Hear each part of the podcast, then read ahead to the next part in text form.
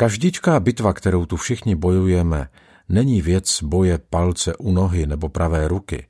Nejde tu ani o levé ucho. Je to záležitost myšlení. Když jste pánu Ježíši uvěřili, Bůh vám dal nového ducha, nové srdce a do života úplně nový začátek. Zajímalo by mě, nakolik jste ve vztahu s ním poporostli od chvíle, kdy jste se jim nechali zachránit. Opravdu by mě zajímalo, jestli byste nemuseli říct, myslím, že spíš stagnuji. A ani vlastně nevím proč. Kromě toho, jak vlastně poznám, že duchovně rostu nebo ne. A právě o tom chci mluvit. Jsem přesvědčen, že v životě člověka existuje šest oblastí, které je potřeba ukáznit a zvládnout, jestli z nás nakonec mají být takoví lidé, jaké si z nás Bůh přeje mít. Nezapomínejte, že říká, že to předurčil, to znamená, že to předem připravil, nachystal, abychom byli proměňováni do podoby jeho syna.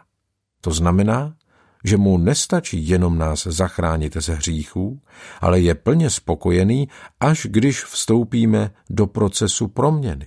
Až když opouštíme to, co jsme bývali, a necháváme se přetvářet do podoby Pána Ježíše Krista.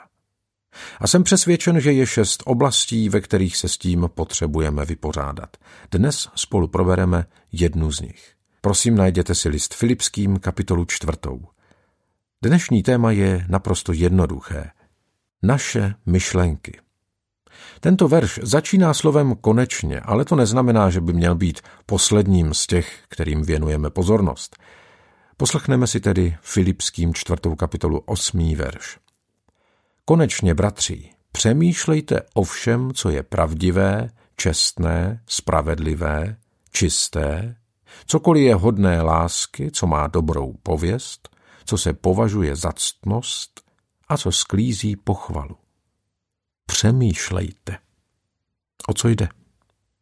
To, o čem přemýšlíme, řídí náš vztah k Bohu, naše vztahy s ostatními lidmi, co a jak v životě děláme, naše úspěchy i selhání, směr našeho života. To všechno je výsledkem toho, jak přemýšlíme. Proto je tak důležité, abychom mysleli správně. Je vyloučené duchovně prospívat a přitom špatně myslet, protože skutečná zbožnost, ne nábožnost, je výsledkem toho, že poznáváme boží myšlení a přizpůsobujeme tomu svoje vlastní myšlenky. Je to výsledek přemýšlení o božích cestách a lepšího chápání těchto cest, poznávání a pochopení božího způsobu myšlení. Jaké jsou boží cesty? Jak Bůh myslí? Jak jedná? Proč dělá to, co dělá? Když ale člověk vyrůstá v prostředí, kde se s tímto vůbec nesetká, pak pro něj boží způsob myšlení je jedna velká neznámá. A když to vůbec nezná, pak jeho jednání a vůbec celý styl jeho života bude velmi vzdálen božímu stylu a způsobu. Proto se musíme sami sebe ptát, co se vlastně děje v našich vlastních myšlenkách, o čem přemýšlíme. Možná si vzpomenete, co k tomu říká Žalm 94. 11. verš. Hospodin zná smýšlení lidí, jsou pouhý vánek. Bohu ještě nikdy neunikla ani jediná lidská myšlenka. Ví o všem, na co jsme kdy pomysleli. Také ví, na co myslíme právě teď. A dokonce ví i všechno, na co budeme myslet po celý zbytek života. Zná každičkou myšlenku. Písmo v evangelích často říká, že Ježíš, protože věděl, co si lidé v jeho okolí myslí, naprosto konkrétně na to zareagoval. Kdybych se vás dnes zeptal, na co myslíte a jak? Přemýšlíte způsobem, nebeský tatínku, jaká je tvoje vůle? Co si ode mne přeješ a jakou ti tohle dělá radost? Nebo si jen tak samostatně rozhodnete, co uděláte a jak se zařídíte? Uděláte si, co se vám právě chce a kdy se vám chce, bez ohledu na boží přání. To, jak to je, záleží na způsobu našeho myšlení. Naše myšlení je kontrolní věž našeho života. Určuje, co děláme i jak to děláme. Určuje tedy naše úspěchy i selhání a to, čeho v životě dosáhneme. A proto je při našem přemýšlení, jak být Kristu podobnější, nesmírně důležité myslet na to, co on řekl, že nás předem určil, abychom vrostli do podoby jeho syna. Je potřeba začít u první nesmírně důležité oblasti našeho života. Jak přemýšlím, na co myslím, kdo řídí moje myšlenky a jaké mám myšlenkové návyky. Toho se týkají slova v dopisu Filipským. Přemýšlejte o těchto věcech, v myšlenkách se k ním upněte, hloubejte nad tím a rozjímejte o tom. Ještě jinak koncentrujte se, věnujte čas přemýšlení o těchto věcech a je proto pár dobrých důvodů. Možná jich je víc, ale já se tu zaměřím na to podstatné. Důvod, proč to celé Bůh prostě nevymaže a nenahradí, je ten, že chce vzít celou naši minulost, to dobré i špatné, zapracovat nám to do života tak, že nám z boží milosti umožní projít procesem proměny. Abychom se uměli stotožnit s trpícími, s lidmi v těžké situaci a z nesnadného prostředí, abychom se s nimi uměli vnitřně potkat a pochopit, kde jsou i proč tam jsou. A použije si našich minulých selhání a díky nim si ty lidi povede do rostoucího vztahu s Ježíšem Kristem. Takže by nebylo dobré ani užitečné, kdyby naši minulost naprosto vyhladil. Když přijde k odpuštění, všechna naše vina je pryč.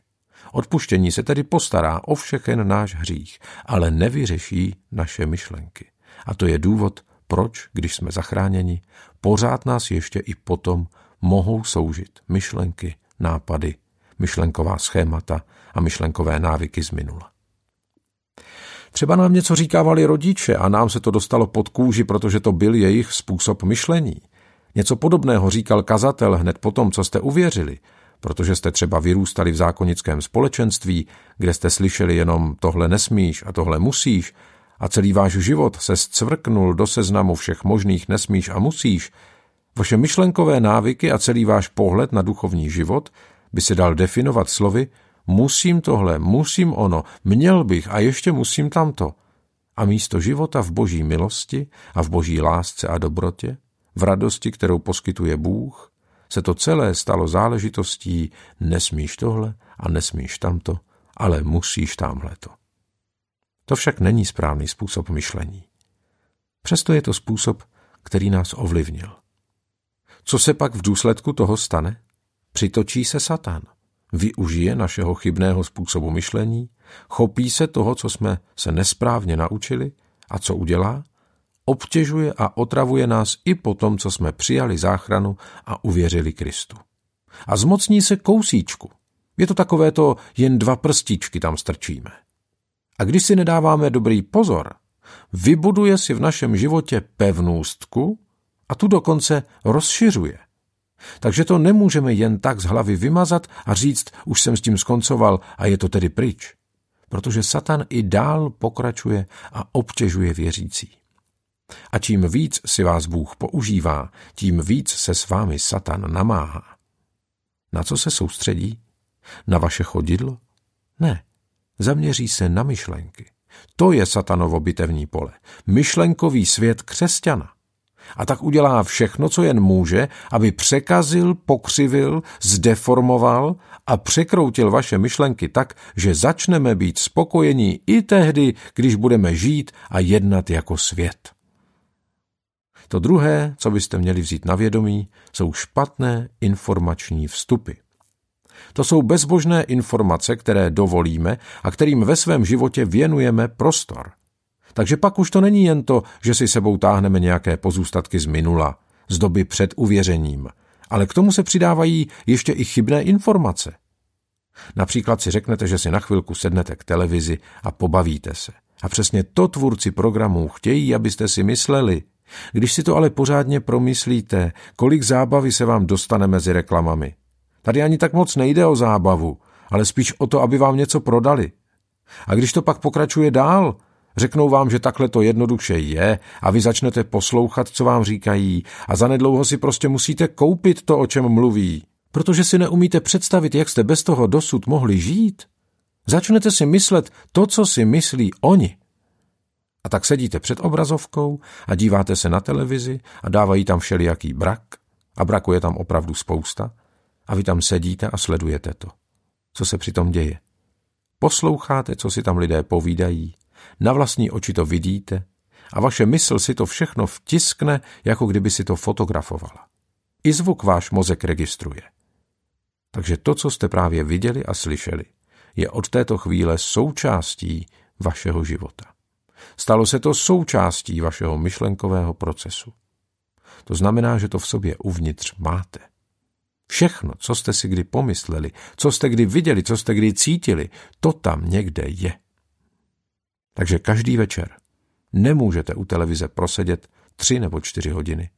Tím pádem celé měsíce a roky. Přijímat brak a odpadky a přitom čekat, že budete duchovně prospívat. To je vyloučené. Protože ty odpadky a brak se stanou součástí vašeho myšlení a začnete podle toho i jednat, protože v sobě vypěstujete chuť na odpadky. Dnes lidé přijali věci z televize, z novin a z časopisů, které byste sice před lety nikdy nepřijali, ale teď vám zachutnali. Víte proč? Protože jsme se dovídali, že tohle je nový životní styl. Jestli nechcete zůstat sto let za opicemi, jestli chcete být in, jestli nechcete, aby se na vás ostatní dívali z vrchu, pak musíte přijmout naprosto nový systém hodnot, který v naší zemi teď máme. Neřekl jsem, že lepší. Řekl jsem, že nový. A co se pak děje dál? Začínám zapadat do svého kulturního prostředí a tak své kultuře poskytujeme sluchu a ona nám diktuje, co je dobré, co je správné a co má skutečnou hodnotu. Máme společnost v církvi. A teď mluvím o božím lidu, nemluvím tu o nevěřících. K věcem božím naprosto oslepli. Problém s naším myšlenkovým procesem spočívá v tom, že jsme přejali způsob myšlení svého kulturního prostředí, v němž žijeme. Věci, které pro nás dřív byly hříšné, dnes už hříšné nejsou. Jsou to jen trochu jiná pravidla, trochu jiný systém hodnot. Naší společnosti se totiž stalo, že lidé ve vedoucích pozicích a ti, kteří řídí a nebo se pokoušejí směrovat a ovlivňovat myšlení našeho národa, nám naprosto pronikli do myšlení. A my jsme začali myslet a jednat jako svět. A pak se na nás svět podívá a řekne, no vlastně na vás ani nic odlišného nevidím. Proč? Protože jsme dovolili informacím, které jsou odpadkové a v podstatě brak, proniknout do našeho myšlení. I křesťané už myslí podobně nebo dokonce stejně jako svět. A proto, když s nimi myslíme stejně, budeme stejně i jednat. A když budeme stejně jednat, co se stane se solí a světlem, o kterých mluvil Ježíš? Sůl i světlo přestanou existovat. Všechno začne být hodně šedé. Bůh ve svém slově říká, že zná myšlenky každého člověka. Neexistuje vůbec nic, co by nevěděl. Mnozí křesťané mrhají těmi 12 až 14 miliardami mozkových buněk, které dostali k dispozici. Promarní je místo toho, aby je zaměstnali něčím, co je dobré, spravedlivé a svaté, něčím, co nás vzdělává a povznáší. Místo toho je plní tím, co nás ničí. Podobně v sobě pěstujeme ducha nepřátelství. A poštol říká, že to, co je z těla, je Bohu nepřátelské. To znamená, že když začneme povolovat té oblasti v nás samých, která chce jednat nezávisle na Bohu a chce nás ovládat, co se stane, z čista jasna zjišťujeme, že stojíme proti Bohu. A to se děje pořád. Můžete si toho všimnout ve svém vlastním životě. Například, když se Bible dostane do centra vašeho myšlení, když se pro vás stane průvodcem života a když ji necháte svoje myšlenky ovládat, budete žít asi trošku jinak, než když ji odložíte, ať už na krátkou nebo na delší dobu. Když ji odložíte, stane se vám, že se pomaličku vzdálíte od toho, o čem dobře víte, že vás vede tím správným směrem. Takovou moc má náš způsob přemýšlení. Ve svých myšlenkách pak zaujmeme nepřátelský postoj. To nepřátelství v nás vzniká, protože nám zachutnali bezbožné věci. Podívejte se, když vás bezbožné věci začnou lákat, pak vás ty zbožné budou iritovat, budou vám vadit a půjdou vám na nervy. Už jsem mnohokrát viděl, jak se tohle stalo. Lidé, kteří kdysi chodili v duchu, se najednou začali pomaličku vzdalovat. Odkláněli se od božího slova a už neposlouchali kázání božího slova. Odložili to a už o tom vůbec nechtějí slyšet. A počase ti, kteří dřív duchovně žili, zaujali nepřátelský postoj k věcem, které kdysi milovali, protože jim začali vadit. Cítí se u nich totiž provinile. A tak se zúčastňujeme s ostatními křesťany bohoslužeb, ale žijeme si jinak, protože už jako křesťané nemyslíme. Křesťan svoje myšlenky nechá proudit po božích cestách, protože Bůh si představuje, že jeho cíle a plány se budou v našem životě uskutečňovat. A to je možné jen tehdy, když se naše myšlenky řídí tím, jak myslí Bůh. Ale nám se stalo, že v sobě máme pevnost, tu oblast našeho myšlení, do které jsme dovolili satanovi proniknout a on se tam usadil. Zasadil svoje myšlenky a ty nám začaly ovlivňovat způsob našeho myšlení. Čili taková pevnost je v našem životě místo, skrze nějž má teď Satan vliv na myšlenkový proces. Tak nás Satan ovlivní. A co pod jeho vlivem uděláme? Začneme myslet bezbožně. Začneme myslet bezbožně a začneme si to omlouvat, ospravedlňovat a vysvětlovat. A Satan dobře ví, že to nás pomaličku odvede od Boha, od boží vůle a od božích plánů s naším životem. Takže taková pevnost je v duchovním životě nebezpečná. A je to pevnost, která vniká do myšlení. Tam se všechno odehrává v myšlenkovém procesu. Satan prostě chce, abychom začali myslet jako svět a omlouvali, vysvětlovali a zdůvodňovali si to. A nakonec žili stejně jako svět.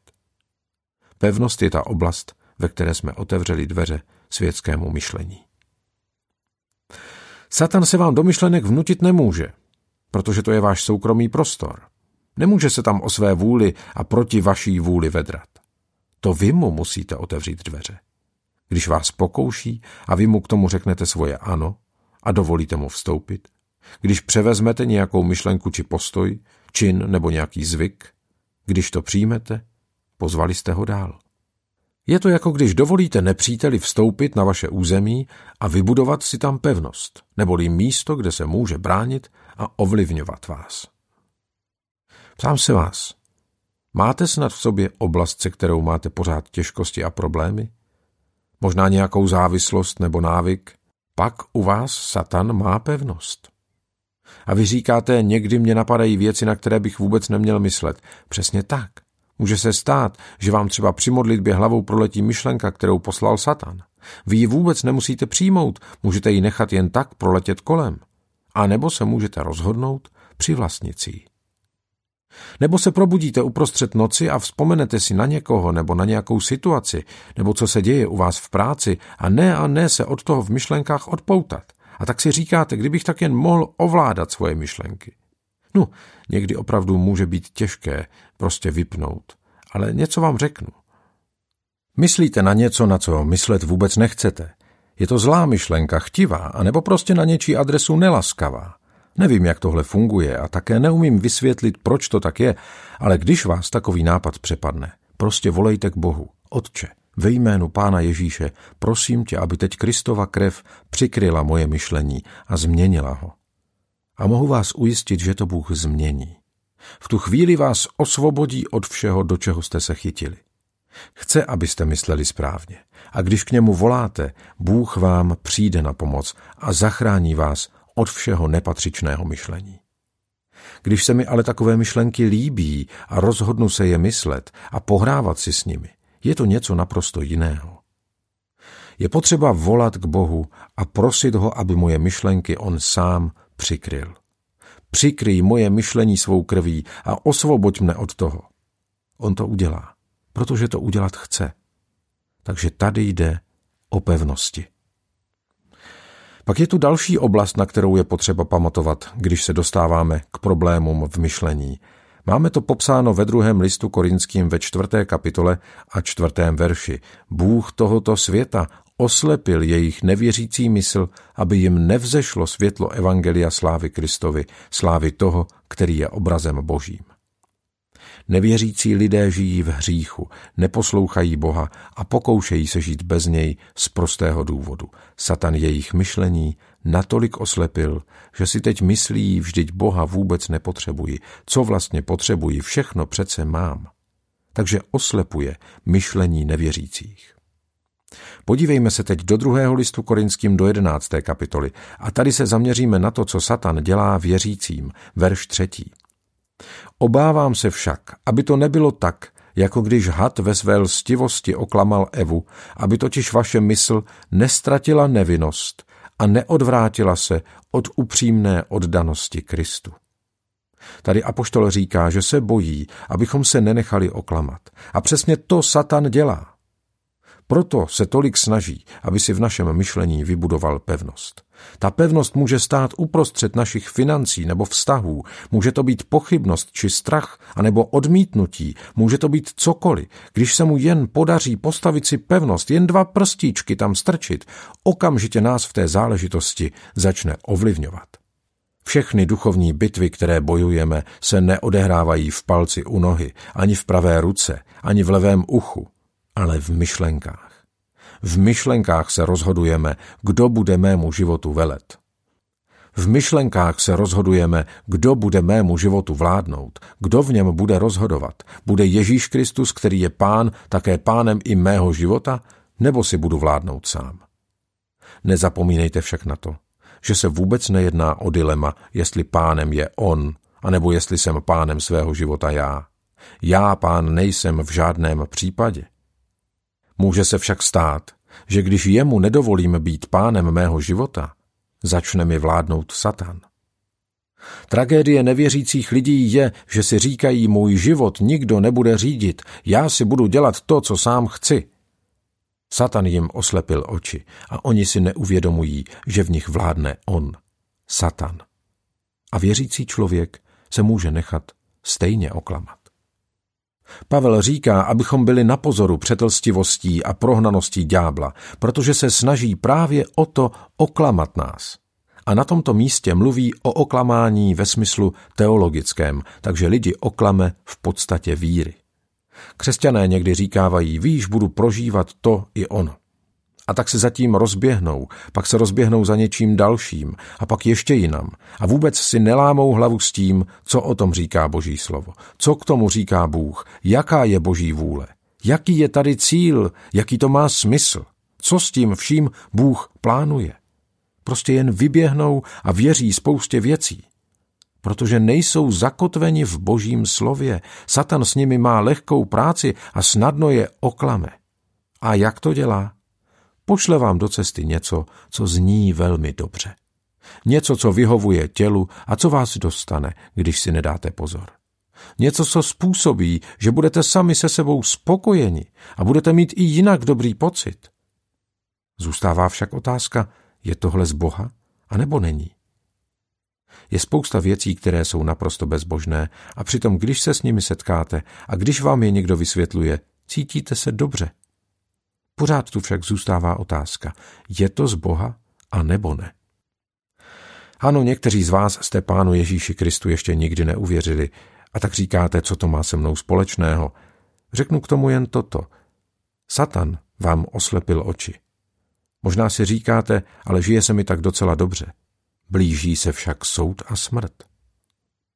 A kromě toho tu bude ještě mnoho dalších věcí, které vám vstoupí do cesty a o kterých zatím nevíte. Jde tu však o jedno. Jestli existuje Bůh, a to existuje, a jednou vás bude soudit. Není dost hloupé pokoušet se prožít svůj život a přitom z něj vyloučit Boha? A myslet si, že jednou, až se postavíte před svatého a spravedlivého a čistého Boha, který je váš soudce, že vám řekne, tak pojď dál, nedělej si s tím hlavu? Jestli si tohle myslíte, přátelé, pak jste se nechali oklamat. Raději byste měli prosit Pána Ježíše Krista, aby vám odpustil hříchy a říct mu, že stojíte o nový začátek, že chcete život v té nejlepší variantě. Dobře víte, že věci nejsou v pořádku. Nemáte žádný skutečný cíl ani smysl života. A kdybyste mohli začít ještě jednou, udělali byste to, kdyby to šlo. Zpátky k porodu už se vrátit nemůžete. Ale můžete začít u druhého narození u nového narození. A k tomu dojde, když vám do života vstoupí Kristus. Když Ježíš šel na kříž, umřel za váš hřích, minulý, současný i budoucí. Odpustí vám úplně všechno, co jste kdy udělali a čeho jste se kdy dopustili.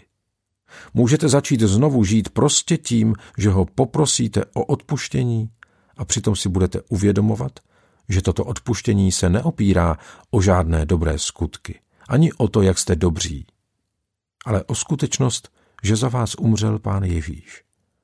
A pak vám do života vstoupí Boží duch a umožní vám, abyste začali myslet stejně jako On.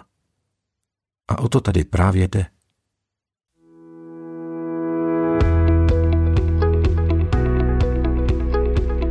Podcast vznikl na Rádiu 7, které žije z darů posluchačů.